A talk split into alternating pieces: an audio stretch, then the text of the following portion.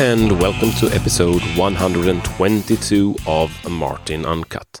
Today's date is April the 6th, 2022, and today's episode is Hugo a static site generator. So let's uh, start off today's recording by talking a little bit about the elephant in the room.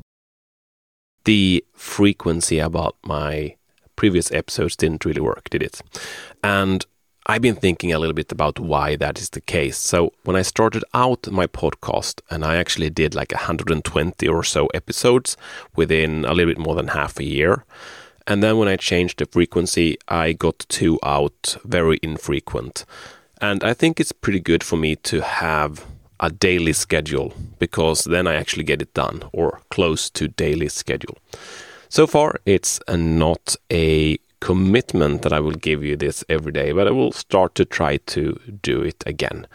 And the reason why there is happening a lot in my life and especially my technical interests. During the last six months or so, I have had multiple projects that may actually be quite interesting to talk about in a podcast like this.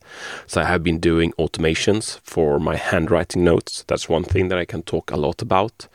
I've also had a pretty large firewall and VPN project where I implemented a firewall and VPN both at home and at my office.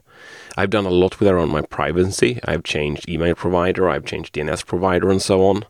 And there is a big NAS project coming up, and there's a lot about that I could and want to talk about. So there is going to be more podcast episodes coming out, so just hang tight. But today's episode is about Hugo, and Hugo is a static site generator. And what the heck is a static site generator? Yeah, so you can actually have both static sites and dynamic sites. And the difference is really that a static site is just plain files. So it's HTML files, it's CSS files, which are just text files, both of them, that can be read by your browser and then rendering the sites. And there's also binary files like images, you can use videos, you can use all these other fun things, but they are static. Once they are created, they stay the same, always the same. A dynamic site, on the other hand, that is a site that is actually most often generated as the user, like the web user, the browser, is accessing the site. So when that person goes to the site, the HTML will be generated and sometimes the CSS as well. And also, sometimes the, the images you see on that page is actually scaled as well for your needs when you go to that site. So, why do you want to use one or the other here? Well, there is some pros and cons. If you're concerned for, let's say, speed, a static site is generally more fast or a lot more fast. And the, the reason for that is that your web server doesn't have to do any computation when the visitor goes to your website. It just serves the file. So essentially, it goes into the file system, read the file, and serve it to you. That's all it has to do. A dynamic site, it needs to read the files on disk, and then it maybe needs to compile that because it's PHP or another language, and then it runs that code. And based on that code, it may also need to connect to a database and fetch data from that database. And based on all of this, it can generate the, uh, the HTML and CSS. That's a lot of complexity and a lot of steps just to get a website out. So that is why a static site is faster. Another pro thing is that it's actually a little bit simpler.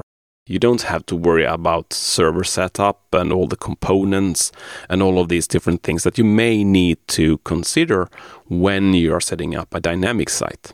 You can focus more on the content and the security.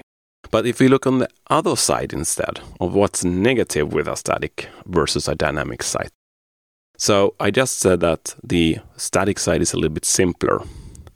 The con side is that sometimes it's harder to start. And the reason it's harder to start is a lot of the dynamic tools they have one click installers. So if you go to your normal web provider, you can go in and start a new blog with just the press of a button and then you can start working with it. So it's quite easy to start and then you work within the browser. If you have a static site, you usually need to understand how that tool works so that you can actually create it. But when you do understand that, it's quite simple. The other con with a static site is that, of course, it lacks dynamic content. Most web pages today, there is some form of dynamic content in them. The most common thing may be a simple thing such as a contact form. In a static site, you can't have a contact form because it's static. You can't have comments because it's static. Of course, there is ways around this. You can import functionality from other websites into your static site. And in that way, you can get a contact form, you can get comments and so on. But they are not inherently inside your static site. So that is a con. So there is, of course, pros and cons with both. Me personally, I run both static sites and dynamic sites, and sometimes statics are better and sometimes dynamic are better. Do you want to learn more about static sites and especially Hugo? I am going to have a course or online course. I'm preparing an online course, and that's going to be the 14th of April, and it's going to be at 7 p.m. GMT plus one. So that is Stockholm, Copenhagen, Paris, Amsterdam time. You don't have to register uh, at all. I don't even need your email or anything, but you need to get in touch to me to get the link because it's a, a little bit closed uh, community that uh, you're getting invited to. But I would love to see you there. Why am I doing this? Why, why am I setting up this course? Well, first of all, I really love Hugo. Hugo is a fantastic tool and it seems to be working pretty fine. I'm using it mainly on one site and I have done a lot of playing around with it for other sites. So it's it's a nice tool and I, it's definitely something I can recommend people to learn. I also wanted to try out some concept related to course setup and creation, really. So you are going to be my test rabbit. So that's what I get out from it. I can try this out on you, and you get a free course. Fantastic, isn't it? I hope you enjoyed today's episode, and see you back here tomorrow. Ciao.